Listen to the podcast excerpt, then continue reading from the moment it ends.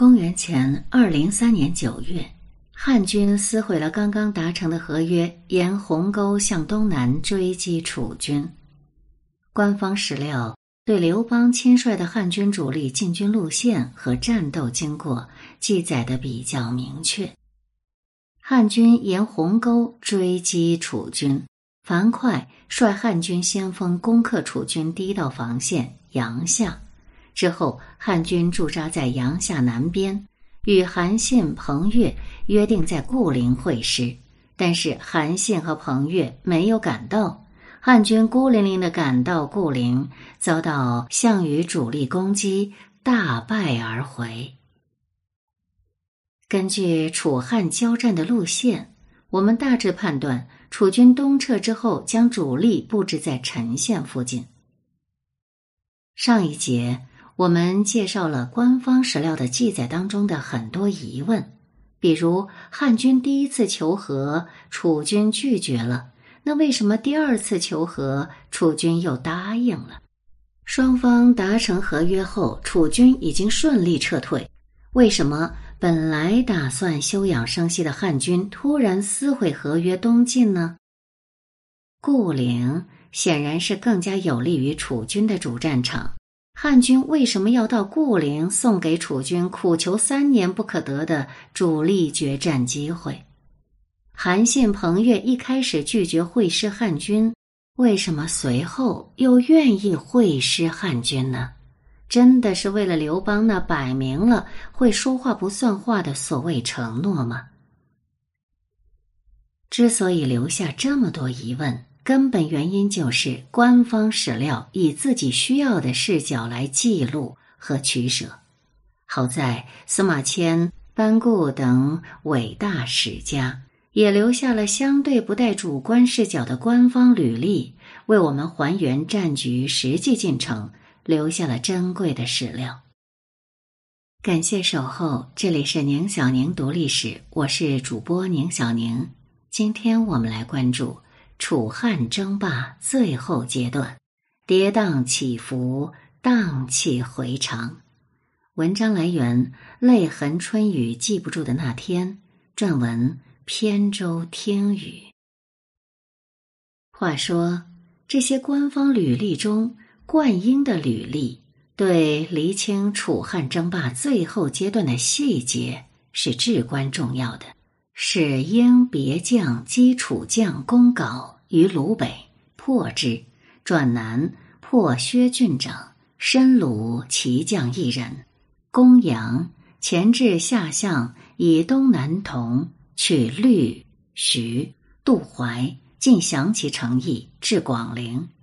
项羽使相生、薛公、谭公复定淮北，应渡淮北，击破相生、谭公下邳。斩薛公下下邳，击破楚齐于平阳，遂降彭城。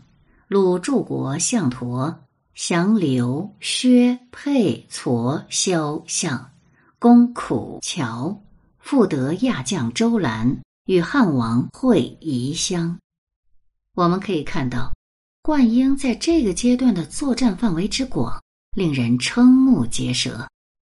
然而，由于官方履历强调灌婴的一系列行动受命于韩信，使得后世对灌婴部行动的理解出现了不小的偏差。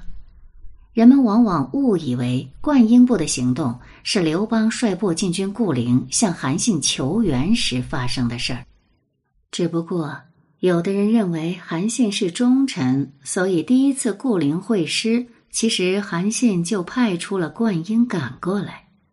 有的人认为韩信不是忠臣，所以灌婴部的行动是刘邦承诺封地之后，韩信再派出去的别部。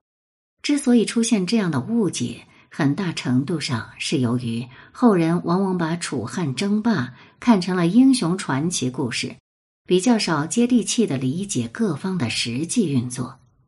因为韩信这个时候已经是齐王了，这就意味着。韩信在齐地拥有与刘邦对等的地位，刘邦是无权指挥齐国内部事务的。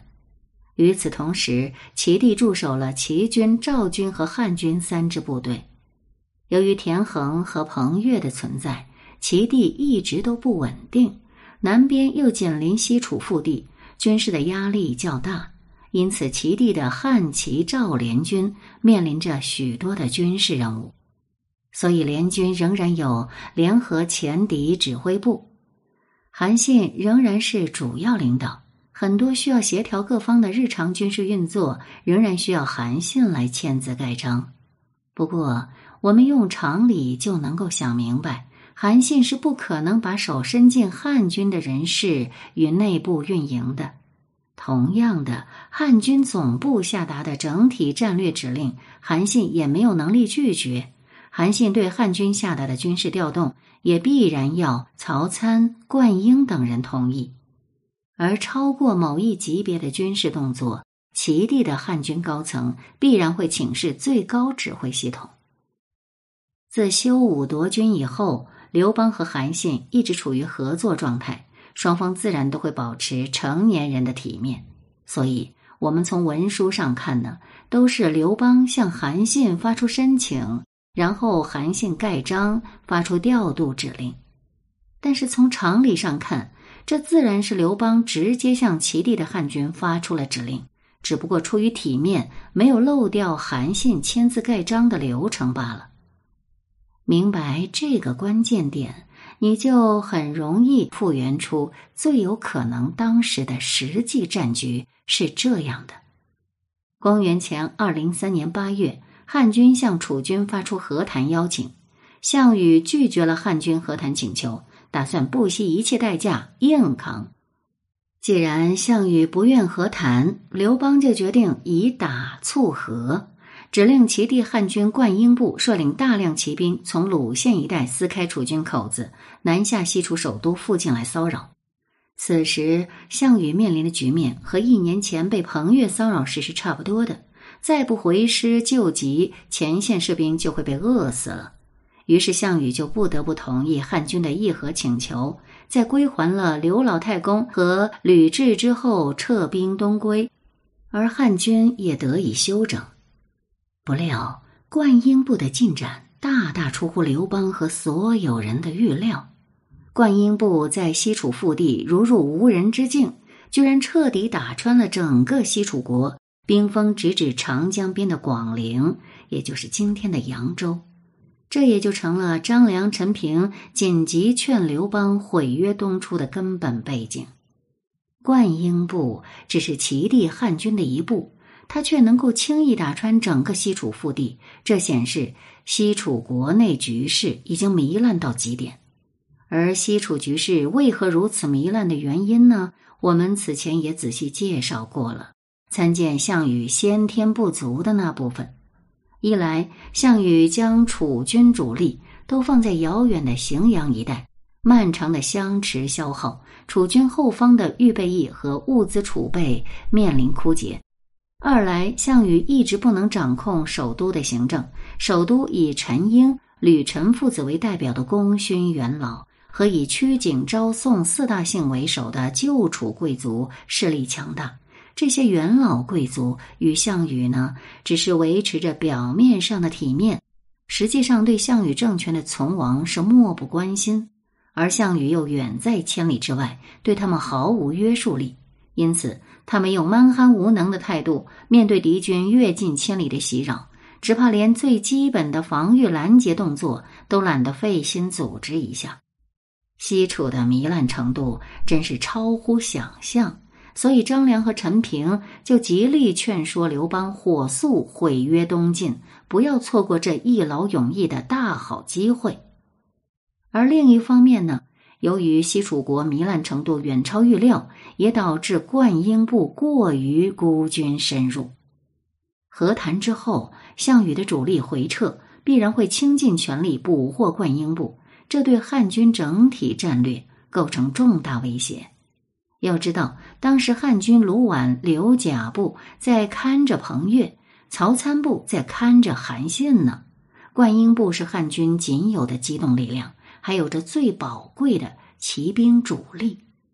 楚军先锋项生等部已经火速东归，收复淮北，截断灌婴部的退路。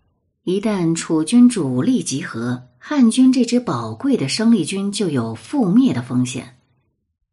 灌婴部如果覆灭了，汉军在韩信、彭越等团队里的布局就有崩盘风险。现在你就能够理解为什么汉军要邀约韩信和彭越火速会师固陵。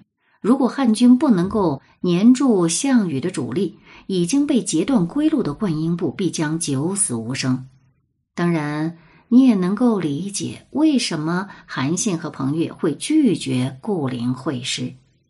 灌婴部覆灭，可是这两人最乐意见到的事儿，怎么可能这个时候去帮衬刘邦呢？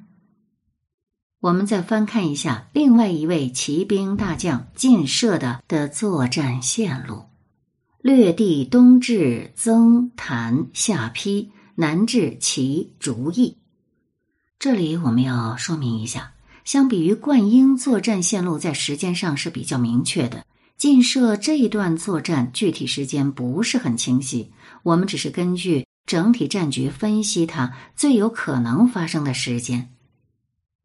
那就是刘邦大约在九月底得知西楚腹地被灌婴部轻易打穿，以及项羽先锋项生部已收复淮北、截断灌婴部退路的消息，然后刘邦就火速毁约东进，追击项羽主力，很有可能还将身边大部分骑兵部队交给晋射，令其火速东进救援灌婴部。刘邦自知失去骑兵的汉军是很危险的，就通知韩信和彭越二人率军会师固陵，可是遭到拒绝。为了黏住项羽主力，该怎么办呢？刘邦就仍然主力出击固陵。憋屈了两年多的楚军，终于迎来了梦寐以求的主力决战，大败汉军。此时虽然遭遇大败，汉军的紧逼。也迫使项羽主力无法东进，这就为灌婴部赢得宝贵的时间。按照预期，灌婴部将顺利的撤回齐地。这一轮袭扰呢，彻底打乱了西楚的根据地。楚军持续战力损失是比汉军更大，所以汉军在收获方面呢还是比较满意的。然而，战局的进程再次出乎所有人的预料。灌婴部回撤到下邳的时候，在与楚军项生等部的遭遇战中，竟然全歼了楚军。可以说，楚军后方整个士气已经全盘崩溃，西楚首都彭城也随之被攻克，西楚各地都望风而降。突如其来的战局巨变，让整个博弈形势发生根本性转变。西楚国的根据地已经丢了，项羽主力已经成为一支孤军，败亡已成定局。那现在汉军与各大诸侯的处境就变得尴尬而又微妙了。最后，之所以七大诸侯，指的是刘邦、韩信、张耳、彭越、英布、臧荼、韩王信齐聚垓下，是因为这样的局面是最符合各方利益的。对于刘邦来说呢，固陵之战已经证实了汉军没有能力轻易消灭项羽主力。汉军连年征战，在士气方面本来就是强弩之末，又经历了固陵之战的重大损失，再去强行独吞项羽主力，那风险是很大的。如果决战中汉军损失过大，最后消灭项羽的结局，很可能是给各诸侯做嫁衣。另一方面，西楚已经名存实亡，各大诸侯再想靠扶持项羽来对抗汉军，这已经是天方夜谭。此时再不赶紧出手，各大诸侯那就连汤都喝不到了，随时可能被强大的汉王国各个击破。比如说，十一月，刘贾入楚地，为寿春，汉义遣人诱楚大司马周殷。灌婴部大捷后，汉军就不再担心彭越了。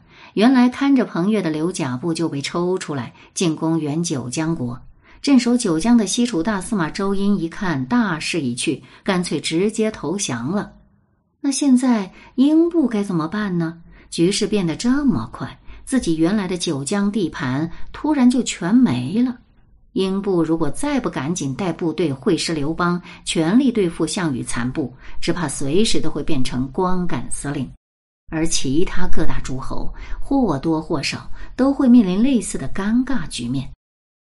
现在的局势呢，可不用刘邦求爷爷告奶奶，那各大诸侯都是哭着喊着也要把主力带过来跟汉军会师了。因为此时诸侯会师是对他们最有利的做法。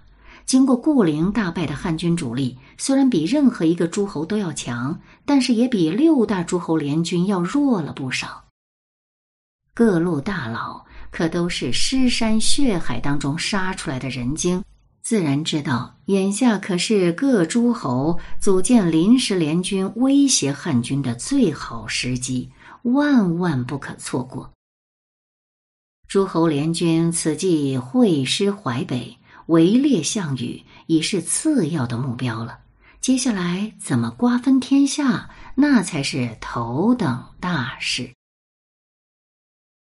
感谢守候，这里是宁小宁读历史。我们在下期节目将为你关注该下会战，注定是场单方面的屠杀与围猎。欢迎收听哦。